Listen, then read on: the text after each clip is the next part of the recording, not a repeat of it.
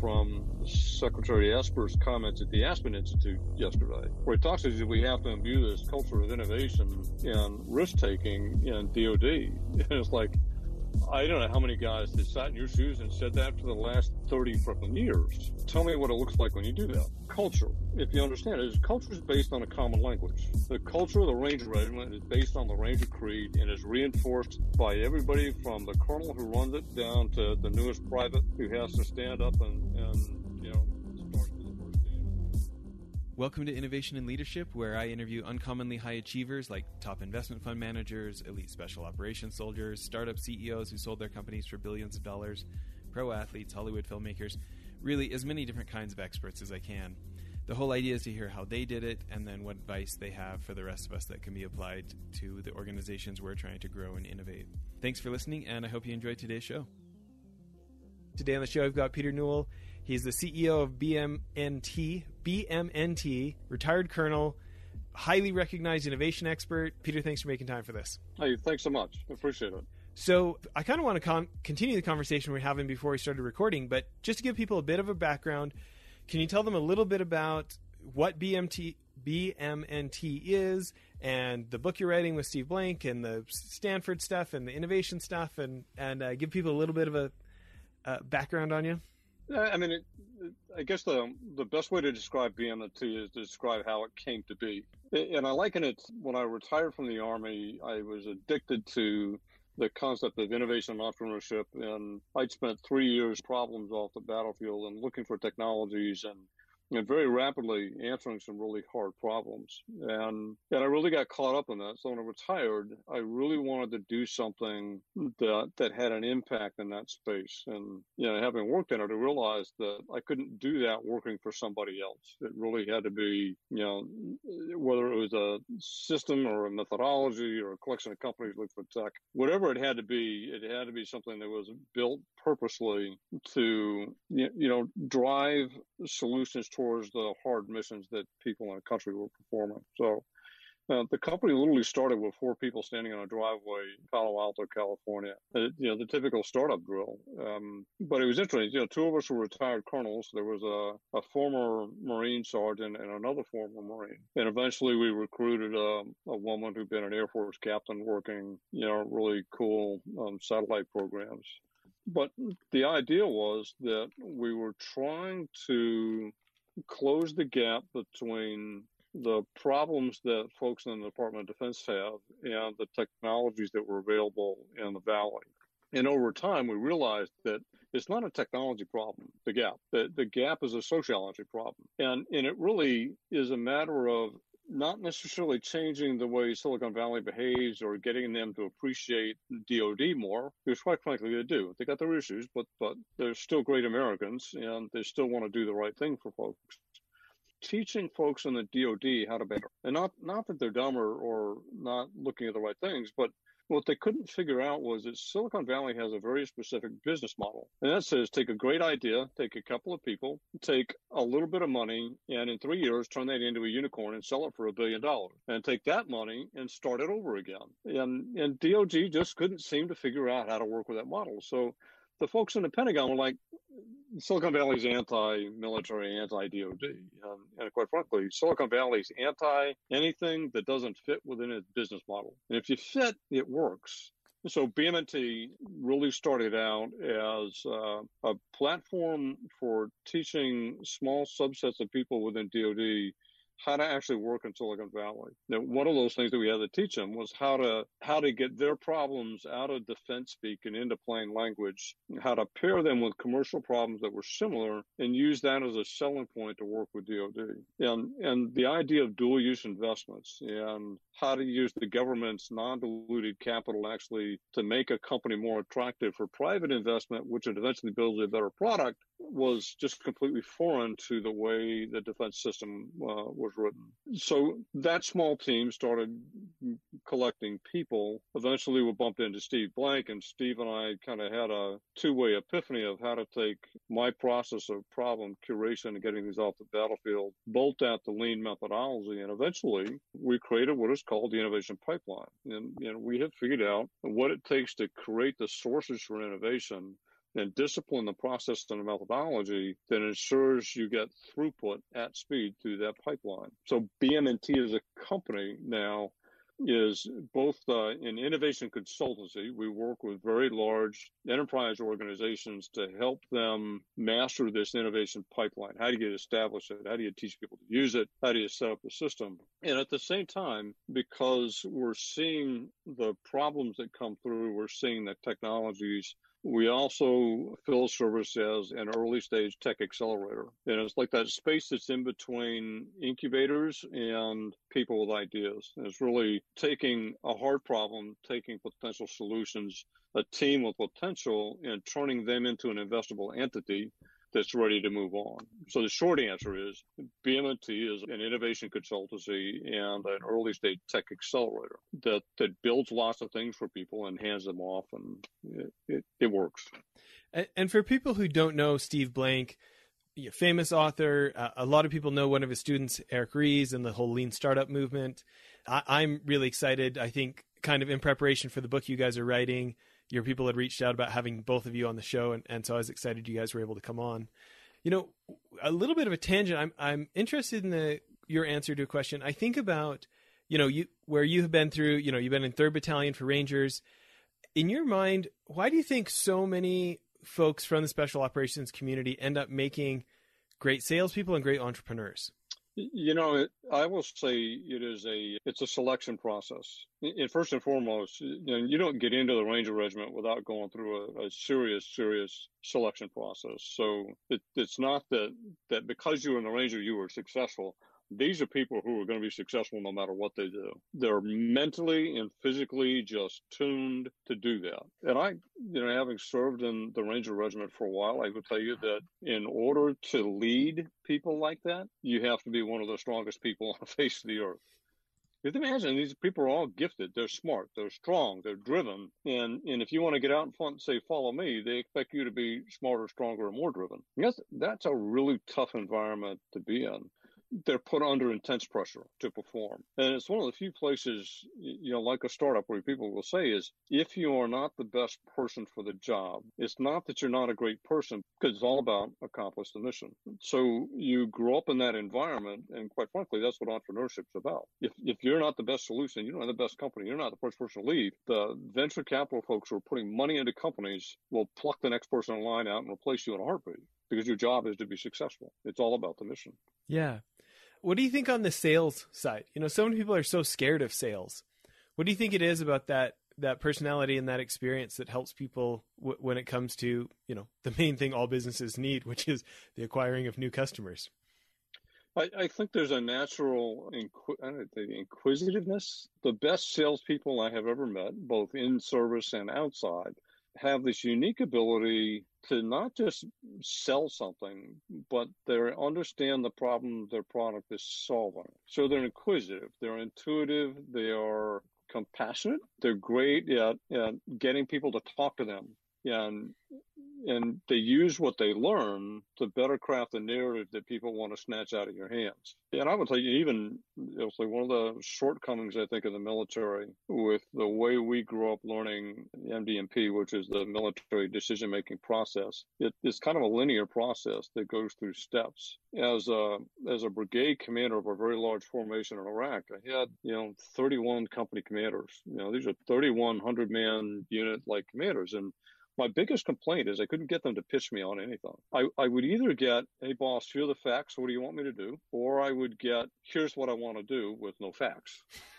But the process of discovery and learning and using M V Ps, that somebody who has to pitch something routinely learns is a, it's almost like second nature. It, it isn't something we teach our formations how to do enough. And quite frankly, that, that version of problem solving was always been missing. So I'll swing back around to your question about salespeople is they, they lack fear. They're great at talking to people in order to learn information.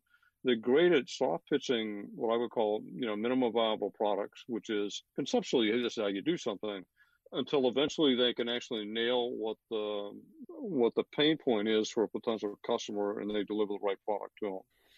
Well, I think that, like, you know, A, not having as much fear and like the courage to do things even when they are scared, you know, Think about what an advantage that is. As an entrepreneur, like, it's funny. I feel like, you know, a salesman, salesman is a highly respected job in our society, almost like a garbage man, you know, like everybody's trying not to be a salesman. Right. And I think in my early twenties, I was just desperately trying to get away from sales until I like all of a sudden made like significantly more in a year than my dad had in a decade.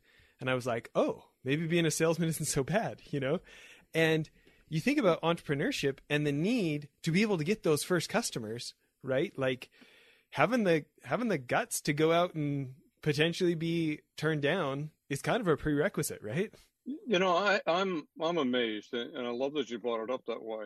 You know, B M N T, you know, we started out with four people. They're well over fifty in the company now. You know, we double in size every year in terms of revenue and, and people every year, strictly with revenue. So there's no um, venture dollars in the company. We've always been responsive to, if we're going to grow the company, we have to earn it. I can't tell you how many people come to me, particularly leaving military service, say, I, I really love what you guys do and I want to be involved and I like that stuff, and but I don't want to have to sell things.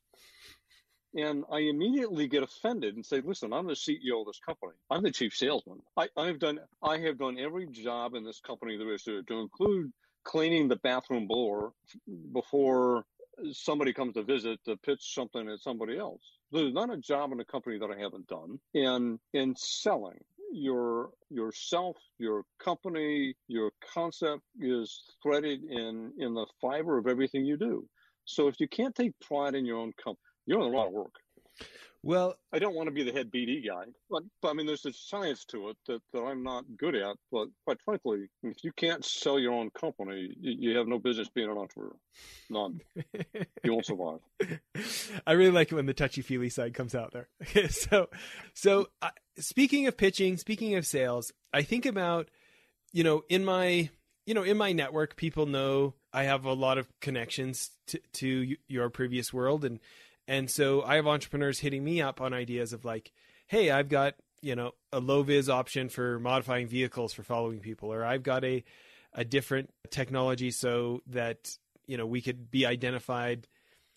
I'm trying not to share these guys' proprietary business ideas, but no, you know, I, that's okay. Yeah. You know, one guy's got an idea for a new kind of thread that could go into clothing that could only be picked up by, you know, Fleer or stuff like this. Right.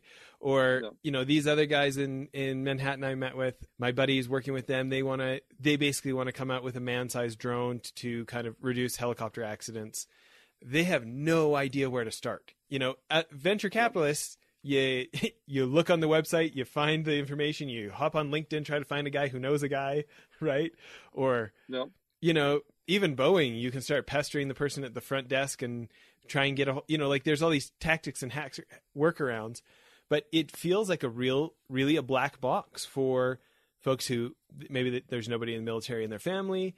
They weren't, they don't have personal connections to it. They don't, you know, they're thinking like, do I just try and cold call the Pentagon? Like, how do I, how do I even get in touch? How do I, how do I bring ideas? If somebody does have ideas and they would love to, you know, work on so, like the kind of courses you talk about, hacking for defense that you guys have got at these universities all over the place. Yep. Now they have ideas. They do want to bring it. They've got that patriotic mission inside them. Can you give some tips on where people can start to, to when they want to start p- pitching the D O D? All right. Yeah, I think, you know, Hacking for Defense is, you know, an academic course that that we have originally piloted at Stanford University is now this year, this academic year, in forty-six universities in the United States, seven more in the U K, and I think we'll launch a couple in Australia before too long. It has also spilled over to Homeland Security, the State Department, and a few other places. So essentially the idea of, of taking problems from the military and people's ideas from the commercial world and, and squishing them together in an academic setting creates the opportunity for the world's best market research to happen from both sides. Uh, folks with the problems in the Pentagon learn about the problems and what the problems really are based on the speed of change in tech. And the people with ideas learn about the applicability of their technology to those problems, but they also learn about the network of people inside D O D, from the users to the buyers to the contracting people to the money. They learn about that network that's relevant to that specific problem and that technology at that time. Like I said, the world's best market research you could ever get. You can't pay for it. You have to get into the pit, and you have to earn it just like everybody else. So Hacking for Defense is absolutely one of the best platforms to get inserted in there. We literally, and if nothing else, B M N T runs an accelerator called H four X Labs, which was a spin out of Hacking for Defense, as we found there were lots of people, ideas and companies and, and teams coming out of the universities who said, okay, I'm done with the academic portion, now where do I go? So you literally you come to H four X Labs and you know, somebody will point you in the right direction to at least get started and then come back and check on you. So those are a couple of the options. The Defense Innovation Unit has really, you know, done a great job, I think, of opening the portal and allowing people to insert ideas and, and look for things. The the National Security Innovation Network, N S I N, which is the government program manager and sponsor for Hacking for Defense, runs a significant network of and folks at universities. Can, can I pause just for a second? So I just Googled yeah. that, and it came up with D I U dot mil. Defense Innovation Unit dot mil, right? Yep. And is there going to be contact information on this website? Is there, what do I do it, from it here? Will at least, I haven't looked at it recently, but it should give you a list of the things they're looking at right now and also a portal for just inserting ideas. Okay. I'm going to do the same thing. I'm going to put D I U. Um, know you know, the other one that I'm thinking about is I met the oh six who is, who is helping some of the marketing for AFWERX, the The Air Force yep. version, AFWERX. I'll, I'll tell you my little tip for anybody is find an oh six, you know, in the Army, that'd be a colonel. Find an oh six or above who really wants it, and don't start with the contracting officers. Oh, yeah, I think, you know, that's, that's one of the, the lots of issues. One of the biggest challenges in, in building networks, sound like Silicon Valley, you don't know who the venture capital people are because they run funds for ten years at a time. And the Roman, it's been at it for a long time. So you pretty much know who there is to know and talk to. In D O D, everybody moves every three years. And so just because you knew the right oh six one year doesn't mean that oh six is going to be there the next year. So there's this constant froth of trying to keep up with um, who do I got to talk to? Where do I got to go? There's some other organizations out there that I think are really helpful. Uh, a place called Eastern Foundry in D C, I think, has done some great work helping point people in the right direction. And I think, you know, there are a bunch of, I would say, other accelerator consulting-like organizations out there that, that do a good job of data mining. We're at the point now where I think you have to be really specific about what it is, your idea, what your tech can do. And, and the faster you can relate that to a real problem inside the military, the faster you'll find the right people to talk to. Yeah, that's a great point. You know, to your point about it is a different game keeping a contract, right? Getting a contract can be hard enough, but then keeping it, right? Because, you know, that officer just got moved or so-and-so just took their next posting, yeah. right? I like, like getting the second contract is much more. Yeah, right. Like the biggest contract I ever sold in the military was with when I was at a consulting firm that I, you know, that used to work for me. I went to work for them, and Arbinger Institute. They're great, and I landed like a two point eight million dollars contract with Army Medical Department, right? And luckily, yeah. we got enough, you know, because that's a three star general. Got enough one stars, got enough oh sixes, got enough oh threes, got enough oh fours to actually go implement it. And then we got, you know, a bunch of E eights and E nines that liked it. And, and so over time, we actually did enough of it that people actually found it useful. And it, it was a little more durable when things, when things change, right? Yep, absolutely. But just, just recently, well, I don't know, two years ago, we had a contract with, in one of the special operations communities, and the individual that ran that whole program loved us. We did a lot with them on that program. And then the second when they got moved, you know, the new they guy love. wasn't drinking the Kool-Aid, and we haven't done anything with that yep. training unit since, you know.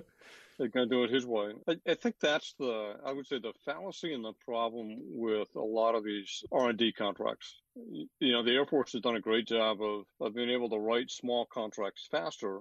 And that's created what I would call a bow wave of new companies and businesses that might be interested in working with, with the government. The transition of those first contracts to the second one is not going so well. Ah, shoot. Because it's the same problem. You're still trying to push more stuff through a very tiny hole, and, and the rules keep changing inside there with, with who's who's interested, who's not. The best folks in the business at it look at it for the long term, and they understand that I, I'm going to take this contract and it's going to get me to this point, but halfway through it, I'm going to start working on this contract. I'm going to take what I've learned here, and I'm using that to inform another audience who's going to take me long term. Eventually, they're working that long term transition. They'd be there for a long time. I've gone through the same process with being M M T.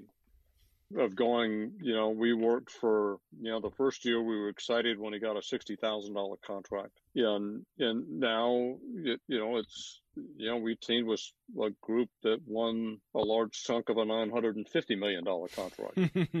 But but that didn't happen overnight. There was a lot of, how do we use these small contracts and events to learn about our tech, how it applies to the government's problem, who the people in the government are that we need to get to know, and how do we use that to get to the next thing that's going to keep us around longer. And, and that's essentially why we built H four X Labs, because we found that, that people need that constant low-level coaching and feedback with a long-term view. It's not show up at a cohort for thirty days and we'll kick you out. It's like you come in and you're going to be here for the next six months to a year. You know, it's not every day, but we're going to keep helping you do um, align problem, tech, network so that you make progress over time.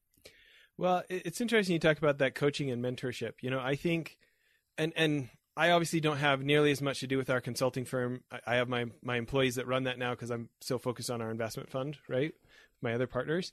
But it never would have gotten to the place it's been with our, you know, D O D clients over the years without some of that mentoring. I um, I was able to get an O three, a woman who had been a, a Seahawk pilot, you know, the Navy version of Blackhawks for everyone else. And she had gone to Defense Language Institute for Farsi and got picked up by Naval Special Warfare to go help on female engagement teams, you know, and had yep. spent some time on an O three staff and, and was getting out. And so I was able to talk her into coming to work for us. And, you know, in many ways she was my support staff, but she was also my mentor, and she's absolutely great. But she, she was my support staff at my consult at the consulting firm, but she was also my mentor because, you know, another great place to find leads for military is like N D I A. What is that? National Defense That's, Institute. What does um, that stand for? Industry Association. Industry Association. National Defense you know? Industry Association. That yeah. was a great place to go meet people because you can't you can't look up oh fours and oh sixes in the phone book, right? And but she she would just coach me and say, hey, listen, you do this, don't do that. Let's, you know, she knew the protocol, she knew the nav- she knew what to say and not to say, and you know, I think people should look at, at bringing a veteran on the team and or getting a veteran advisor if this is something they're serious about. It was invaluable for me to to learn the culture, to learn the workplace, which made it so much easier for folks in that world to to let me in. I, I think that's exactly right. I think that I've been blessed with the advisors, you know, my entire career, but in particularly when I got out, you know, and started building a company, is there were lots of people that said, okay, that's interesting, but you're a retired colonel in Silicon Valley, and uh, that's just that's just not.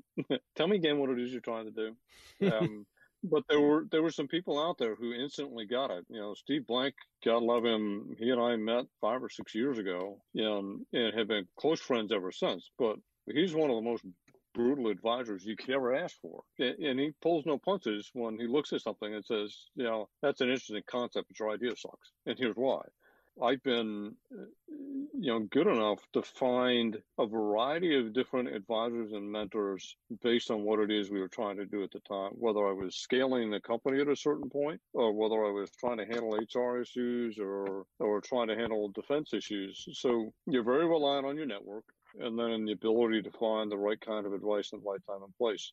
I think the one of the true signs of success is in several cases that people who were mentoring me eventually joined B M N T. And I'm not talking people who are young guys. They're fifty-six-year-old, you know, just sold the company, made lots of money and don't have to work for a living anymore, decided they love the mission, they love the people, they love the concept, and they just want to come do great work. And, and quite frankly, you know, the leadership of B M N T is like that now.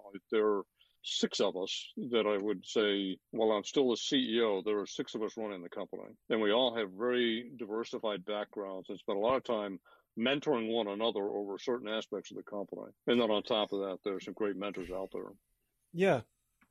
You know, I'd be interested in your advice because there's been people who've done things like you, but not exactly what you're doing. You know, you didn't just start another accounting firm.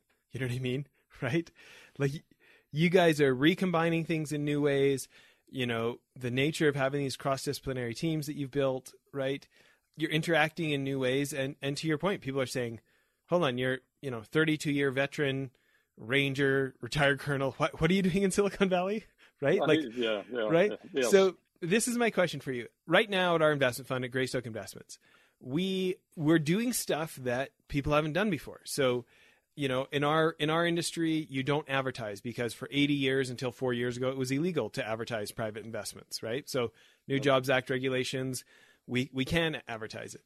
Um, there's it's been very much of an industry of, like, either you work through financial planners, or you go have like one-on-ones, you know, the the owners, the the fund managers go meet with somebody who can write a really big check, and they do the one-on-ones, and it's kind of a, a pretty known thing of how these funds get raised, right? And our thought is like, well, there's a lot of competition doing that. Why don't we try and find underserved markets? Why don't we go after the the entrepreneurs who maybe, like you said, just sold a company, who don't buy their investments from, from financial planners? Like, why don't we go after a different marketplace that the existing system doesn't, you know, doesn't really access, right? Yeah. We want to do, you know, we're going to have a, a nationwide sales force of licensed issuer reps, right? And in, in this industry, like, you know, so many of my friends, they went and worked at Goldman Sachs after they got their degree at Harvard. And like, being a salesman, like, talk about going down the going down the social pecking order, right? Who would want to be associated with that? But for me, I'm thinking, because yeah. none of my competition is willing to take the ego hat to have salespeople. So this is a chance for us to go access a whole part, part of the population that is not, you know, that's not having somebody come sit at their kitchen table with them, right? And no, no you, you look at like Bloomberg or Red Bull, like my, my friend who's out there near you, right? His wife used to be a model, and then she became a Red Bull rep, and she would go to the bars and try and get them to stock Red Bull back when Red Bull was becoming a thing, right? Well, they build this whole media network. She didn't have to tell anybody who Red Bull is, because everybody saw the crazy dirt bike jump or the the whatever contest, right? She didn't have to explain who she was and what this company was about. Everybody heard about Red Bull because they got all this attention by, you know, it wasn't just like a fluffy Facebook post. Like, they became a media company, right? So yep. I'm trying to do these things where where we're recombining all this stuff in a way that's like, it's, you know, it's not the, it's not the way things are done in our space. Right. So you've done some things that are not the way things are done. I'm interested in any advice for you have for me about going about this. I, I'm still doing things that I'll say I'm doing them incorrectly, and I don't care. You know, one of the, one of the things that I, I always tell new folks who join B M N T is to never confuse what we're doing with what we do. We're we're doing lots of things. We we try things, we learn things, we break things. We're constantly churning things up, and and then, you know, in the long term, we are interested in solving some of the really nasty, hard problems in our country. And whatever it takes to do that, we're going to do. Whether it's it's build a prototype and demonstrate to people this is the relationship between a problem, money, and people, and and here's a system you can use to fix it. By the way, let me open source that and just give it away. And and by the way, here's what it looks like when you teach it in an academic classroom. And I'm going to give that away. But but eventually, you look behind that and say, okay, how does this company actually make money? And that's a different animal than what one of the things that Steve Blank taught me is that the more give away, the more you get. And and it's called the, the idea of exponential learning is, particularly in the consulting business and the innovation business or whatever it is we're in, the more you do and the more that crosses your desk and the more hard lessons you get, the faster you start to learn. And and that builds on itself to an exponential level where I don't care who the competitor is that shows up that says they're going to do what we're going to do. They're light years behind us in terms of if people can copy what we do today. And it's looking at us like, by the time you figure out how to do that, scale it, and sell it, we'll be doing something else, because there's it's just so much you can do and learn and, and get to that you don't have to worry about. I'm not, I don't have a single product. The product that we deliver is a thought process and a speed of learning. And yes, we spin off things, but but at the end of the day, we're never going to stop learning. We're never going to stop building, which which quite frankly makes us look like a startup forever, which in some cases is a little exhausting, but in other cases it actually works out pretty well. So I think the, the people are challenged with that, and not everybody is good at it. Not everybody is comfortable in that environment. And certainly the people who look at it from a long-standing entrenched industry don't get it. They know they want some of it, but they, they don't know how to, how do I use you or how do I bring you to my organization? It's just, it's, it's really hard. Yeah. You know, as you're saying that, what's running through my head is, I feel like half the solution is I just need to accept that the old guard isn't going to accept me. I'm not going to, like, I'm not playing their game. I'm not waiting in line. I'm not climbing the ladder I was supposed to climb, right? And so expecting them to like it is probably a pretty low probability thing. And I probably need to like just be okay with being an outsider in certain certain circles of the investment world, right? And then my next question is for the other folks of how to help them not be scared by us recombining these patterns that have worked in other industries, recombining them here and have yeah, them I, I not that, be scared of it. I, yeah. Yeah, I can be kind of anecdotally. I, I realized that was an issue when uh, the C E O of a large consulting firm showed up in my small office several years ago. And we had a great conversation. And, and he got ready to leave. He said, you know, Pete, love what you guys are doing. He said, quite frankly, I came here to see if you guys were competition or were potential, you know, partners down the road. And I had to laugh. And I looked at him and I said, you know, what What did you guys make last year? And he goes, no, you know, a billion and a half dollars another day. And I said, and I just laughed and shook my head. I said, are you that worried about the environment? And he said, listen, here's the issue in the defense consulting world. The biggest fear is that D O D is going to ask one of us to do something that we can't do, and we're going to lose a billion dollars contract in three years. I said, so he goes, and from his point to me was, don't underestimate yourself because you're doing things we can't do, and we'll never be able to do what you're doing. So despite the fact that we're huge and whatever else, you still strike fear into the hearts of some of these people, because if you do that for somebody else and not for us, it's like the feeling of being left off. That it's a really uncomfortable place to be in. I think I, like you, I accepted that that I'm never going to be part of the, the upper crust or whatever else. And quite frankly, I don't want to be. I like the freedom that I have from not having to be responsive to shareholders or worried about a quarterly um, report. I like the freedom from growing a company and being able to determine where to, you know, we've never taken a profit, although we're profitable every year. We like the decision of turning all of our profits back into the company and learning new things and getting cool people and doing things. I enjoy a better quality of life, I think, because of that than a lot of those other folks do. It's just my take. Yeah. Yeah. It's interesting the internal battles and decisions we have to make in addition to all of the external things we have to do at work, right? Yeah, it gets worse every year.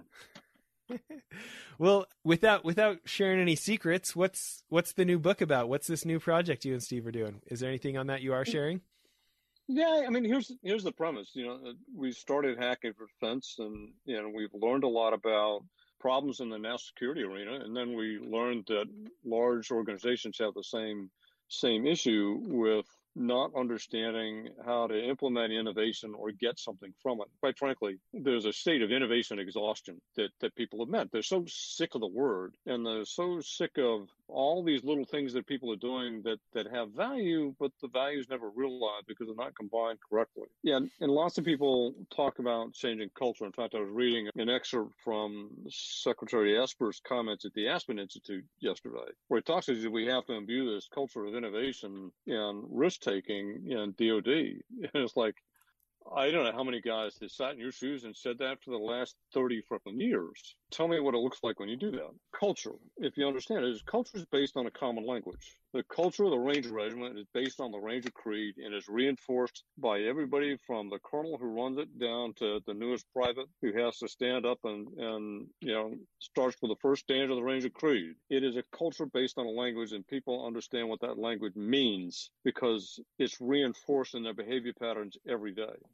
When it comes to innovation, there's no, there is no culture. Well, there is in Silicon Valley, Austin, and New York City, and Boston, those places on the commercial side. And that culture starts with the common language people learn while they're getting an M B A or they're finishing a P H D, or that culture is based on a common language. There is a an unwritten doctrine. I guess there is a doctrine. It, it's called the Lean Startup. It's, it's called you know, investment theory. It's, it's there is a doctrine for how commercial innovation is done. Not so in D O D. There's a military doctrine, and, and while the reason I, I harp on doctrine is doctrine drives structure. Structure drives the deployment of resources and people's jobs and the connections. So if you don't solve this culture problem by creating a common language for innovation that relates innovation to warfighting, to structure, and other things, it's never going to be funded properly. People are never going to be taught. And it's just, it's, you're never going to solve this, this problem that's going on for thirty years. And, and this is the best example. It's, it's in good spots. It's Stanford University. In any given quarter, there are one hundred thirty-four courses in entrepreneurship that you could take across the entire campus. one hundred thirty-four. in professional military education, professional military and civilian education in the United States government, there are none. There's no place a sergeant or a lieutenant or anybody else goes as part of their career progression where they learn about entrepreneurship and they learn how entrepreneurship applies to where they learn the doctrine and the language for it inside the government. So there are lots of these really frustrated people who are learning and trying to apply, but it's still not part of the system. The the one bright spot out there is literally was announced today in the U K. The U K Ministry of Defense at their Armed Forces Staff College has just created a master's degree in defense innovation. So King's College, which runs that program, has a master's degree in defense innovation. The capstone course of that, Hacking for the Ministry of Defense, a practical application of problem solving against current problems that military people learn just like entrepreneurs anywhere else. So so there's progress there, but, but at the end of the day, the book that Steve and I are writing is really about the innovation doctrine. What what are the challenges that we face today with, you know, great power competition versus the speed at which technology is um, adopted and adapted and employed in a military setting versus the conflict that faces when it runs into an antiquated requirements generation, concept development, and acquisition system that was based on things in the seventies and eighties. So the book is really about innovation doctrine. How do we create a system for innovation that works at yeah. the speed that, that the world is turning now? Well, excited to see that come out. What what kind of an estimate do you think? When are you guys looking for a published date? You know, the draft is due to, uh, Wiley is the publisher, so I have the draft is due in March. I think that probably this time next year, uh, the book will be out. Okay. We'll have to watch and if, and if anybody from Wiley's listening, Steve and I are working. the, the, the COVID lockdown kind of crushed us. You know, we were on a timeline and just, you know, just it got hard. So we're, we're behind and catching up. So my next question here, maybe it's a good place for us to wind down. We, you know, we've had a number of folks on the show from the special operations community over the years. I'd be interested in any stories of, you know, the show's called Leadership and Innovation. Thinking about leadership, thinking about leaders that had a big effect on you. Is there anybody, you know, from Ranger Battalion or elsewhere that had a really big influence on you as a leader? Oh, all kinds of them. So I would tell you, I've had, you know, in a thirty-two year career, I've had some of the best bosses in the world, and I've had some of the absolute worst. I learned something from all of them, and that's the key part is I learned as much from the crappy bosses as I did from the good ones. From the bad ones, I learned really great examples of how not to do things and the impact of being a jackass as a leader. From the good ones, I learned how not to be a bad leader, but really is is how to do things. Is there? Can you tell a story it, about it, one it, of them? Uh, yeah, there's so many. And I'll give you an example. Stan McChrystal, who I didn't directly work for until really late in my career, but my first introduction to back then Colonel McChrystal, who was the second Ranger Battalion commander, um, in the middle of a joint readiness exercise, you know, we had been all over the country. Third Battalion and Second Battalion were both dumped into the Joint Readiness Training Center for, you know, big tactical operation something. And and I essentially was the de facto L and O to SEAL Team six and to a bunch of other J SOC folks. And when I got to J R T C, it's like, you're done doing all that stuff. Now we need you to go hook up with Second Battalion and make sure they got something. So, and, and for folks who don't know what an L N O is, uh, liaison officer. I, I, you know, carry the baggage or explain things for other people. Sometimes it's whipping boy because you show up with bad news and they get thumped for it. Um, and that's kind of what I expected this one night. I. I was told to go find um, Second Battalion and deliver a message to Colonel McChrystal about something, and, and it was not a good something, but it, it's pitch black and I'm stumbling around, and eventually I get to where they are, and I reach down and grab a tent flap, and everything's pitch black out. And I open the tent flap and step inside, thinking I'll find somebody and ask for Colonel McChrystal, and I literally I run right smack into the back of his chair. And he's sitting around a big table in the middle of a briefing with all of his commanders and other people. Just literally, you could hear a pin drop in the place. Yeah, and all I could think of is, and, and you'll least see somebody coming out of out of left field about to clean your clock for interrupting the meeting and running into the colonel. And you know, of course, it was great. He looked at me and he said, "Oh, what do you need?" And and we had this great conversation, and, and it was great. And I went outside, and it's like, oh, my God, whew, I survived that one. I didn't see Colonel McChrystal again until I was in oh six at R E F, so it was probably ten years. It was at least ten years. And I was at a base shopping center in Fort Myer, and he was a two-star general coming to work in the Pentagon. And we're both in civilian clothes. And he grabs me and says, I know you. Give me a minute. I'll remember your name. And and, and it starts with, hi, I'm Stan McChrystal. I don't remember who you are, but not, I'm General McChrystal. Not, but it was a very personal conversation between the two of us. And and then I had to tell him, yeah, I, I do work for you in the Pentagon. You just don't know it yet, but... When you get down there, I, I will tell you, particularly when the special operations community, despite the fact that the mission is always first, the discipline is exceptionally high, the people are calm. They're the calmest, quietest, most unassuming leaders you could ever run across. In fact, if you met them on the street, you would not know that that's what they do for a living, um, because there's such an air of confidence in themselves and what they do and the people around them. They don't need to have this um, onerous air of I'm the leader. And I tell my kids the same thing, and I tell the people in my company today the same thing. Is if if I have to explain to you that I'm the boss and need to reinforce that, I'm not. You'll figure it out over time that I am. And, and that's kind of the attitude that they have is, they know they're the boss. They know that their decisions are the last decision made. They know that they're responsible for accepting risk. Um, and they don't need to reinforce that with anybody, which allows them to be quite personal with people and to actually guide and steer and mentor and provide, as I say, the absolute minimal amount of force necessary to keep things between the rails while also taking advantage of the entrepreneurial, mission-driven spirit of the people who work for them. And, and that was the impact that I took back from it. That's great. Well, besides people going to B M N T dot com to check you guys out or connect with you on social media, uh, LinkedIn or things like that, is there anything you want to leave us with? It could be about what yeah. we've covered or, or about something different, what, whatever is on your mind. Yeah, absolutely. The other site that, that people ought to go to is if you go to H four D dot U S. That's the Hacking for Defense site. And, and quite frankly, we are, if you're somebody in the defense or government world, um, we are just spinning up the source of problems for the next academic year. Uh, we've got forty-six phenomenal universities full of really bright, energetic young men and women who want to take on your problems, but we want your problems. So H four D dot U S, there's a problem portal there. We'll run a bunch of virtual sessions for folks to teach them how to get their problems into the system. But we're really looking for some of that hard stuff to do. And it doesn't matter what the tech is or whether it's policy or, or something else. They're all great problems. We just got to get them out into the light of day. Love it.